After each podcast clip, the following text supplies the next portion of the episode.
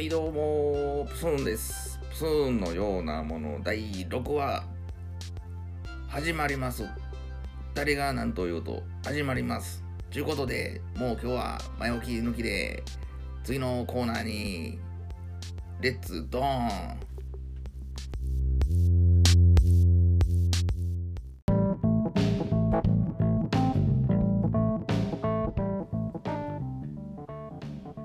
プスン少年の事件簿。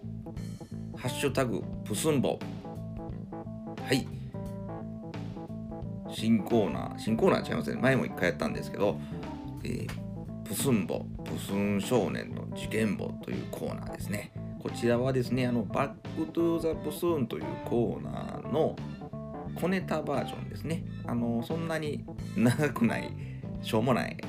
事件簿を取り上げていこうというコーナーになっております。今日お届けするのはプスーン。これねおそらくね、まあ、今ちょっと小1ぐらいの話をね Back to the プスーンでさせてもらってるんですけど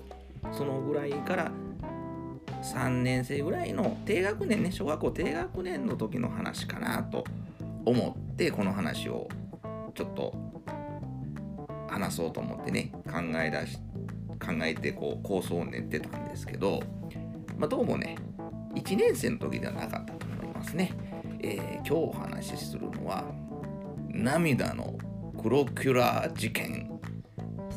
という事件をちょっと語っていこうかなと思っております。まずねクロキュラーって何かねってお思いの方もいらっしゃるかなと思うんですけどこれ昭和のね名作アイスクリーム子供の心をがっちり掴んだアイスクリームとしてね僕の中に鮮明にね鮮烈にこう思い出として残ってるんですけど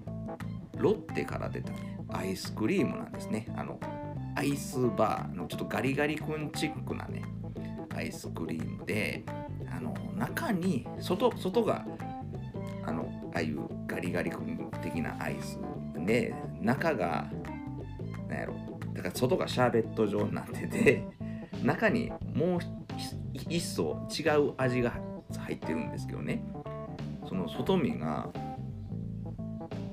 あれですまあアイスキャンディーですね。この木の棒がブシュッと刺さってるアイスクリームなんですけど、まあ、説明下手やなほんまに。ほんでそのねクロキュラーっていうアイスがまああの見た目がね真っ黒なんですまあ紫っぽいけどまあほぼ黒に近い黒色をしてて中がね血のようなね赤色なんですね。であのこのクロキュラーっていう名前でこうピンときた方もいらっしゃると思うんですけどドラキュラねドラキュラがちょっとキャラクターに使われてたりしてそのクロキュラアイスを食べるとねそのもうよ悪魔ですね。あのベロが舌がね真っ黒系になるんですね。でその舌が真っ黒になるっていうのでもうもう子供そんなん好きじゃないですか。もうそれですごい話題になって一回食べたいと思ってそのアイスクリームを買うたのか、まあ、何回もリピートして買ってたのかも全く覚えてないんですけどまあクロキュラアイスをある日ね友達と遊んでておやつの時間ってありますねだから友達と遊んでるんですけどそのおやつの時間が来たら一旦解散するんですよ。あの一緒に集まって食べる時もあるんですけどまあもうめいめいの家におやつがあるから一回家帰っておやつ食べ終わったらまた集合して遊び直すみたいなそんな時間があったと思うんですけどちょっとその時間まあ季節で言うとうんまだちょっと今の時期よりも後ですかね初夏から夏ぐらい、まあ、アイスクリーム食べるような、ね、時期なんだと思うんですけどそのクロキュラアイスが今日おやつにあんねん俺これ食べてベロ真っ黒でねまた戻ってきたらさぞかし友達はびっくりしてもお受けやろなヒヒと思ってそのクロキュラアイスを食べに家に帰ったんですね。でまああの黒キュラあるわ食べようと思って食べてたんですけどなんか、まあ、美味しいんですよ。あのこの色の割にね味がねどんな味かっていうと外身のね黒いこの側ですね。シャーベットシャーベットっていうかあの何て言うんですかね。あの外側のこうコーティング部分がね、えー、ストロベリーいちご味なんですね。黒で中がね赤色の、まあ、ちょっとオレンジ色っぽいんですけど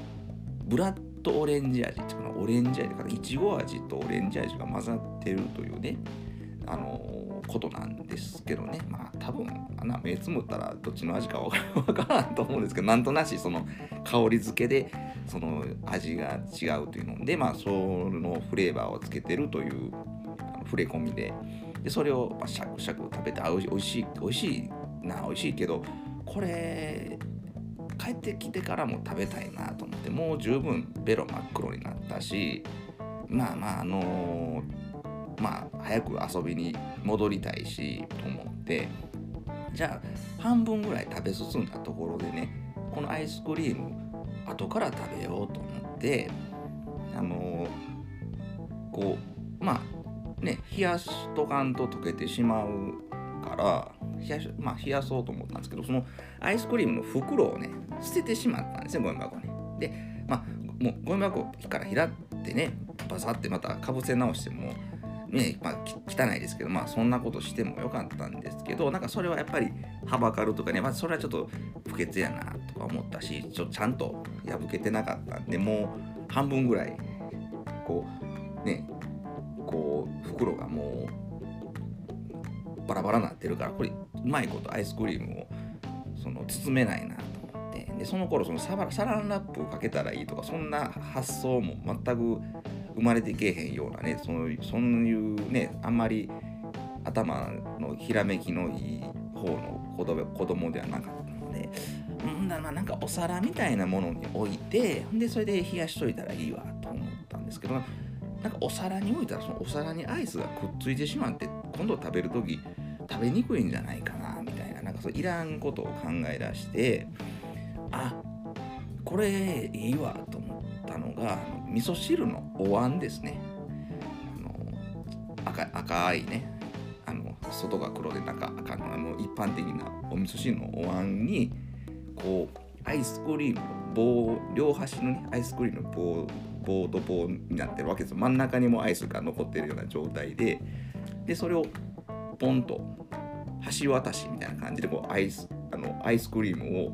お椀の上にボンと置いてほんで、まあ、冷やして冷やしとこうと思ってあの冷蔵庫をね、あの、冷やせるやんと思ってで後から帰って食べたらええわと思って帰ってでまあ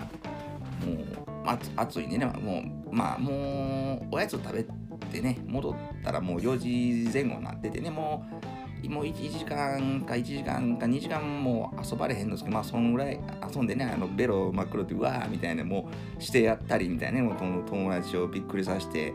あのー、楽しかったな思って帰ってきてね。ああそうやそうや。また汗かいたしアイスクリームはまだ半分残ってんねんでっていうのでさあ持ってねあのー、冷蔵庫バーンって開けたらね まあもう大体の予想はついてると思いますけどね皆さん。えっ、ー、ともう驚愕のね光景が僕の目に飛び込んでくるわけですね。そのアイスクリームのお椀ありますよ。ね当然。冷蔵庫入れててんから。バーン開けたら ねアイスお椀の上にねあのアイスの棒がポンともう裸裸の棒棒がポンと置いてあってねもう肝心のアイスクリームはねもう溶けてしまってねあのお椀の中にもうドロドロに溶けたアイスクリームがねこうもう沈んでるわけですね。もうそれ それ見てね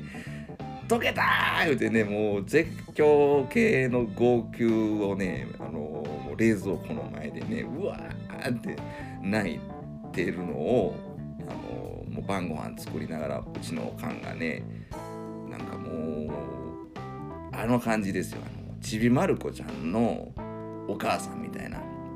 あのああいうテンション低いアホやなみたいな。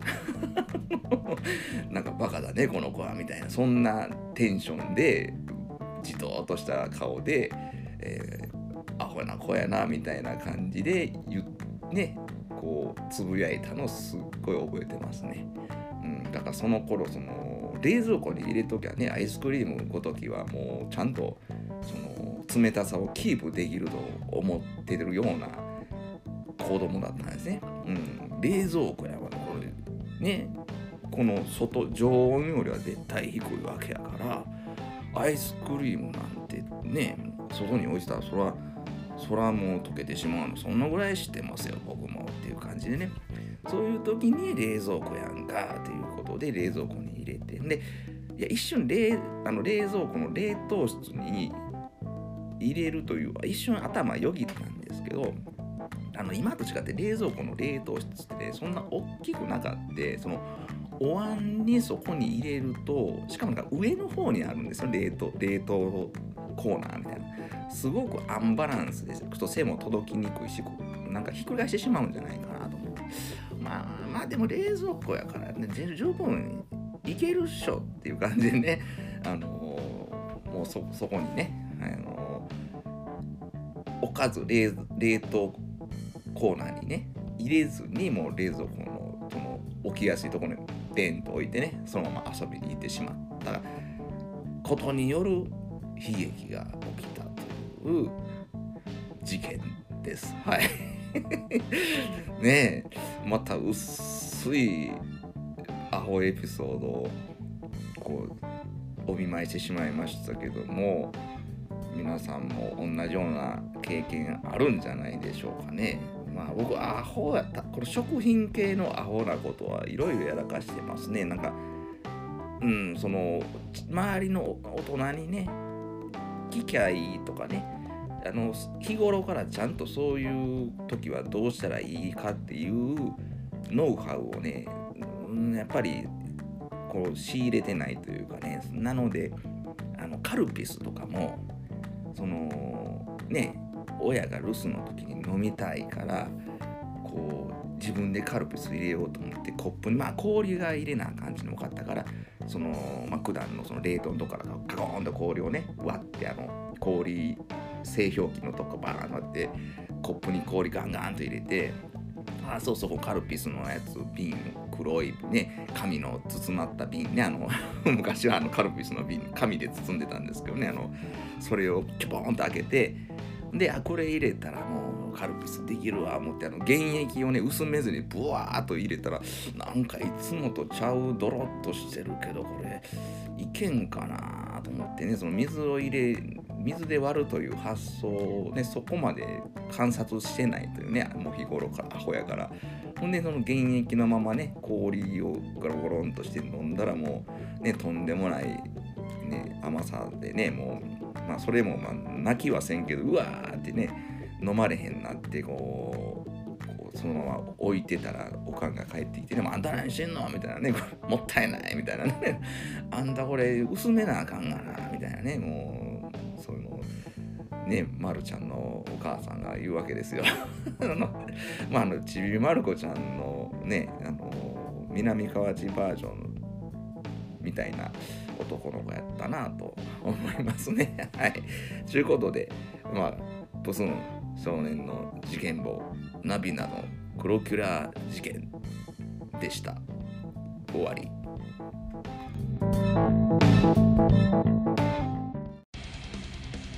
さん、元気ですか？鋼鉄のプスン、プスンオブメタル、やっちゃうよ。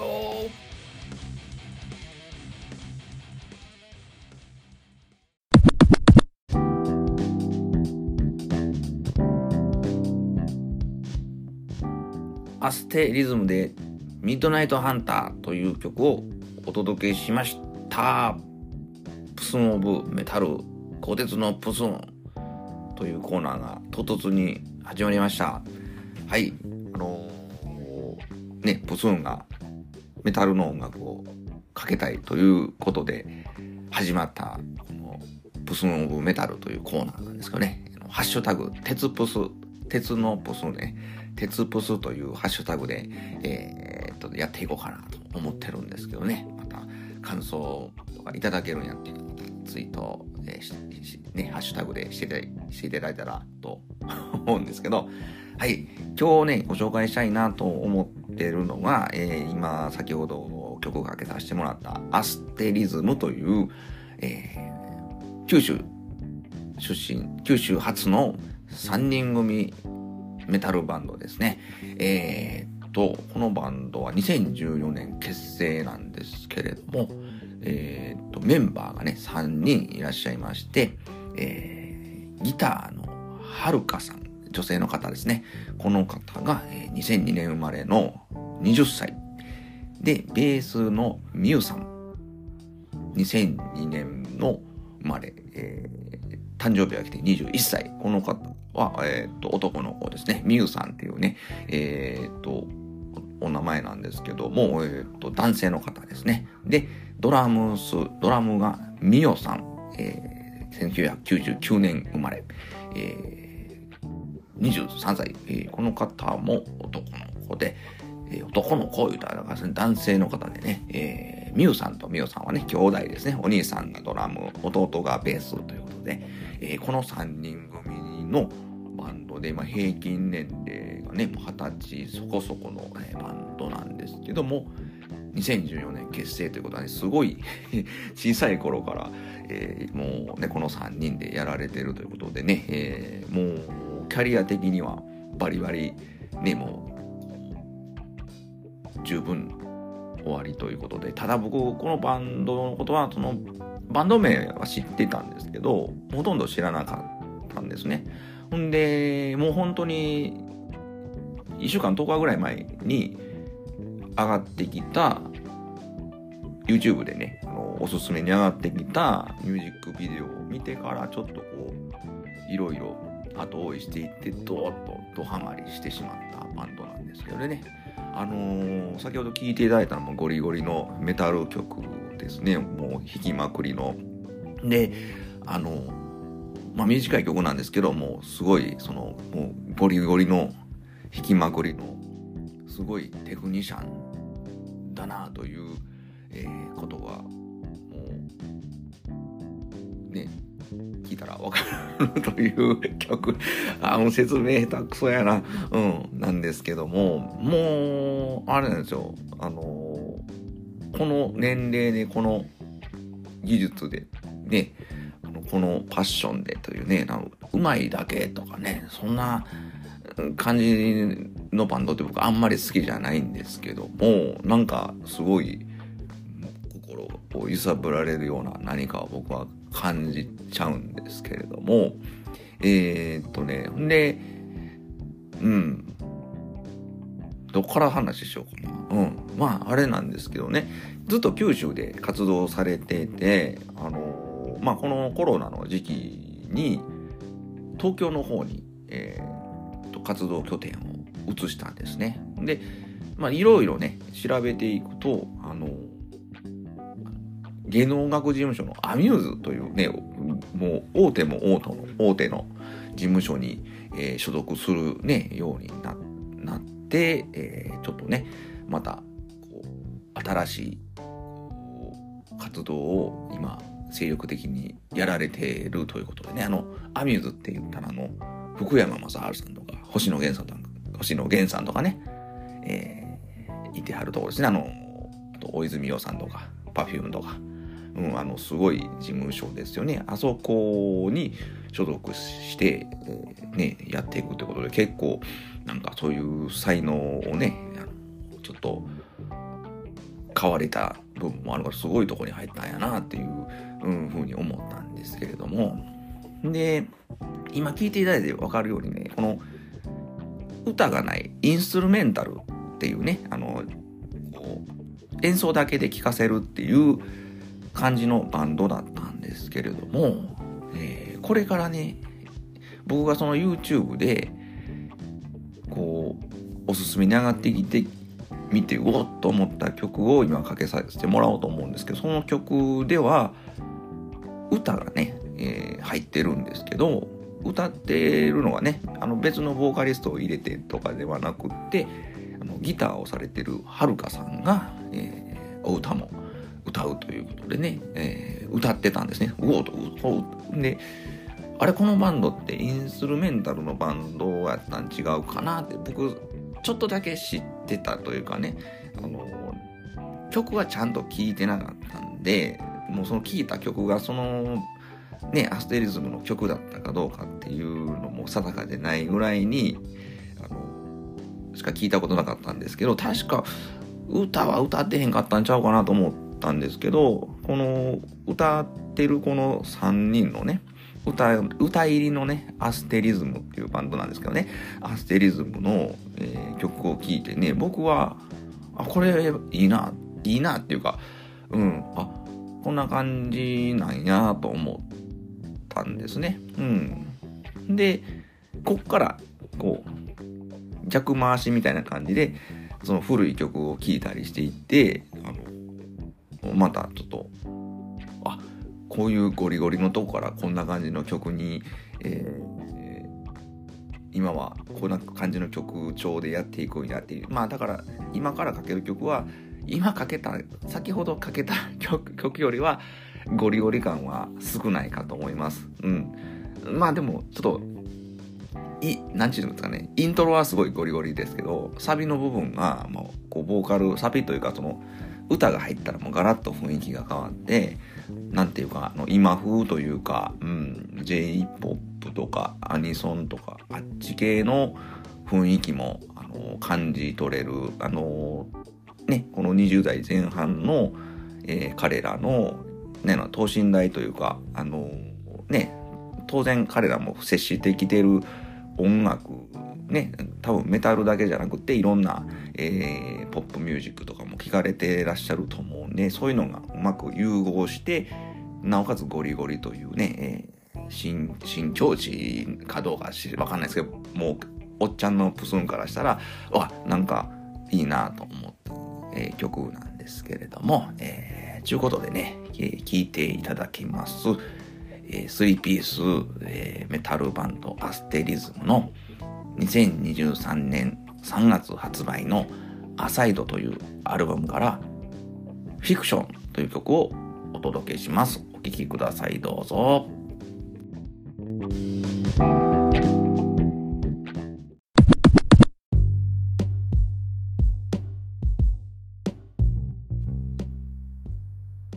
届けしたのは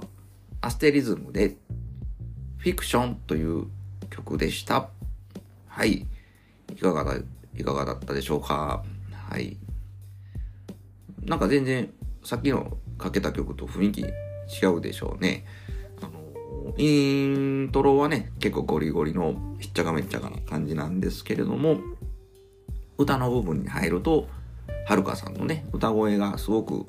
こう、浮遊感があって、こう伸びやかにね高いところはどこまでも上がっていくみたいな感じの歌声でえっ、とね歌詞もねえっ、とちょっとパッと聞きではねなかなかあの言葉をね拾っていくのって僕はそういうの得意じゃないんですけど歌詞カードとかね読んでいくと、えー、まあ独特の雰囲気というかうんあの感性で作ってる歌で、えっ、と、非常に、うん、まあ、今風なんですかね、こういうのが。僕全然ちょっと、えっ、と、あんまり、最近の音楽には疎いんで、あれなんですけども、うん、ちょっとアニソンとかね、そっち系の雰囲気もあるなと思って聞いてたんですけど、それで聞いてたらね、あの、この、アステリウムね、こう最近、アサイドっていうアルバムがね、このフィクションの入ってるアサイドっていうアルバムが出たんですけど、その前に出たアルバムがアニメソングのカバーをやってるアルバムっていうのを出されてるんですね。うん。なので、アニメ好き、ロック好きの方には、あの、アステリズムっていうバンドは、もう結構有名になってたんかなって僕ちょっと全然知らなかったんですけども、思うってたんですけれども、知ってました。僕は僕は10日ぐらいにこのバンドをちゃんと認識するようになりましたけども面白いバンドだなと思ってうん。であの過去の映像とか見てるとねすごく躍動感があるんですね。ライブの映像とかがね。で曲がないんですけども全ての楽器がね歌っているようなねなんか歌声が聞こえてくるようなあの他のバンドねのロックバンドのあのメタルとかのバンドのカバーとかをいろいろやっているんですけどこう歌が聞こえてきそうなねあのインストねちょ歌のないバンドがなんなんていうかその歌のあるバンドのカバーをすると下手するとすごく退屈になるんですよね。あの、スーパーでかかってる J-POP の あの歌な、歌のないバージョンみたいなね、あんな感じになっちゃうところを、がもう全然ないっていうかね、すごくもう歌が、その知ってる曲です。カバーをね、知ってる曲をカバーししてるの映像とかだと本当に歌が聞こえてくるというか、その3人組なんですけど、よく3人でこの演奏、分厚い演奏ができるな、みたいなね、えー、感じでね、僕はちょっと、ずーっとアステリズムばっかり見てる休日を先週過ごして、興奮のあまりね、ちょっと慌てて あの、録音してしまったんですけどもね、うん。で、これは実は撮り直しなんですね。うん、ちょっと前の、ちょっと、配信に流しちゃったやつが、ちょっと力入れすぎてね、何喋ってるかわからんみたいなね、僕が脳書きをひたすら垂れてるみたいな感じになって、後で聞き返すとね、すごく聞き苦しい、うん、お聞き苦しい感じを与えてしまっちゃうかなと思って、自分で聞いてても、ちょっともう一回聞こうってうん、ならへんみたいなね。うん、できればこれ、後に残したいなと思ったんで、今回ちょっと撮り直しさせてもらいました。ちょっと曲、紹介する曲も、えー、1曲変えたりとかしてね。で、結果的にコンパクトに なったかなと思います。はい。あのー、まあ、このバンドにブワーって僕ちょっとドハマりしてしまって、まだちょっと冷静じゃないので、うん、あんまし喋るとちょっと暑苦しくなっちゃうんで、今日のところはこのぐらいにしとこうかなと思うんですけど、皆さんはどのように感じていただけましたでしょうか？はい、あの、若手バンドですね。まだ二十歳そこそこです。で、えー、このね、ちょっと歌物路線っていうのは、ちょっと大手のね、やっぱ音楽事務所に行ったので、やっぱちょっと売れ線を求められてる部分もあるのかなと思ったんですけど、僕はなんかこの感じもすごいかっこいいなっていうね、歌、歌入りでちょっとポップになってる感じのアステリズムっていうのも僕はすごいかっこいいし、より多くの人に届きやすい形態になったのかなと思いましたね。なんか偉そうなこと言いますけども。んで、うん。で、今までのね、その歌のないインストゥルメンタルの曲もね、多分、どんどんやっていかれると思うんで、えっ、ー、と、その辺のバランス感覚とかね、ライブではどんな感じになるんかなっていうのも、これからすごい楽しみですね。にわかファンですけども、なんか急にファンになった感じですけども、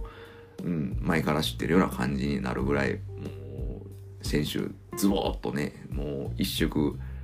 聞きあさりましたんでね、はい、ちょっとまた追っかけていきたいなというバンド、アステリズムですね。えー、皆さんもちょっと頭の片隅に入れてもらったら、ひょっとしたらバーンとブレイクするかもしれないんで、えー、要チェックでございます。以上です。ありがとうございます。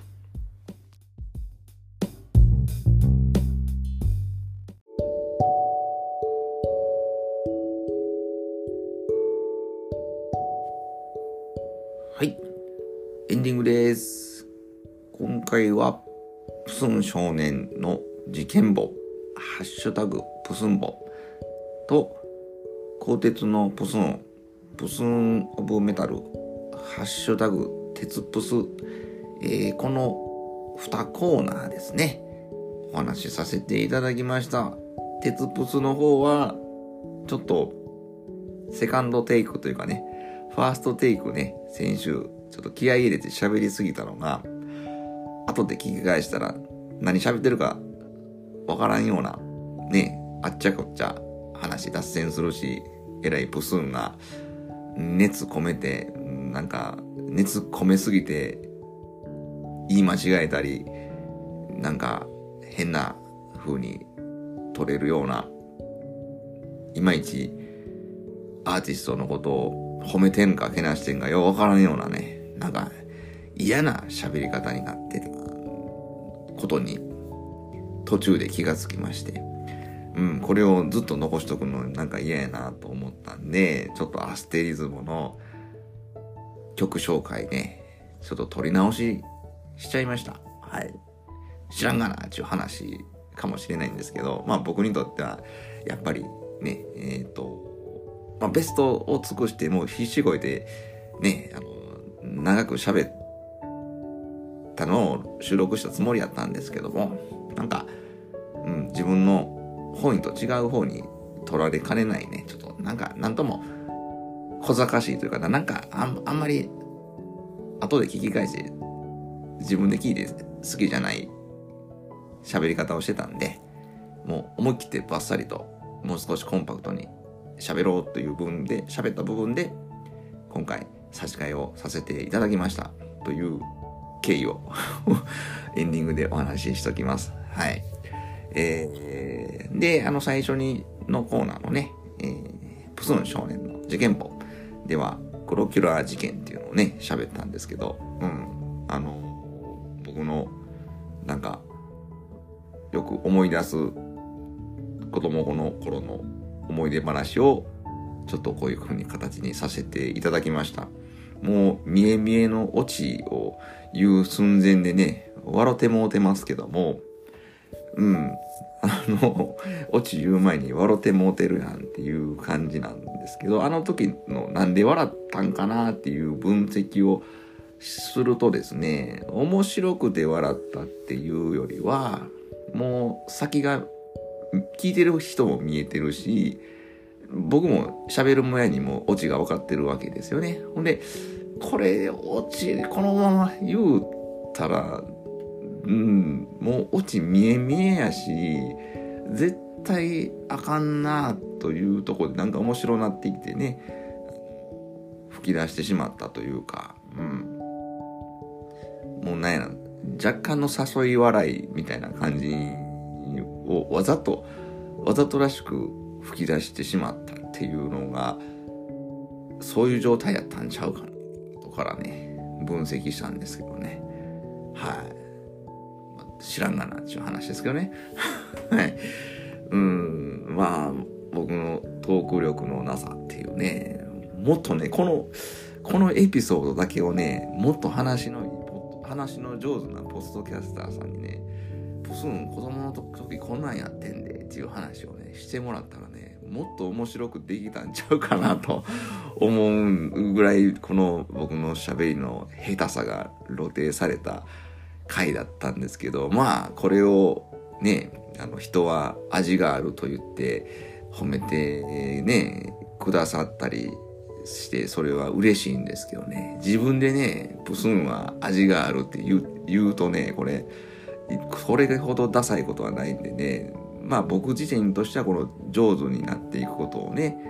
目指してやっていかなあかんなと思ってるんですけどね。うん。だな、あまり上手になったら良さがなくなっちゃうんじゃないかと。変化を恐れてしまう瞬間があったりとかね。そこで揺れ動いたり、ブレたり、それが人間なんじゃないかなと。この年になっても思うわけですね。うん。いい感じにブレていこうと思った次第でございます。はい。何を言ってるか、さっぱり自分でもわからんくなってるってことは、聞いてる人も何を言ってるんかさっぱりわからんような感じに今変な感じになってる気がするのでぼちぼちプツンのようなもの第6話は改訂版は終了の時期を迎えている感じがしますね。もう片言になってきました。電池切れです。はい。最後までお聞きいただきましてどうもありがとうございました。えー、また近いうちにお耳にかかるかと思いますんで、その時はよろしくお願いします。ということで、さよなら。またね。バイバイ。バイバイ。Thank you.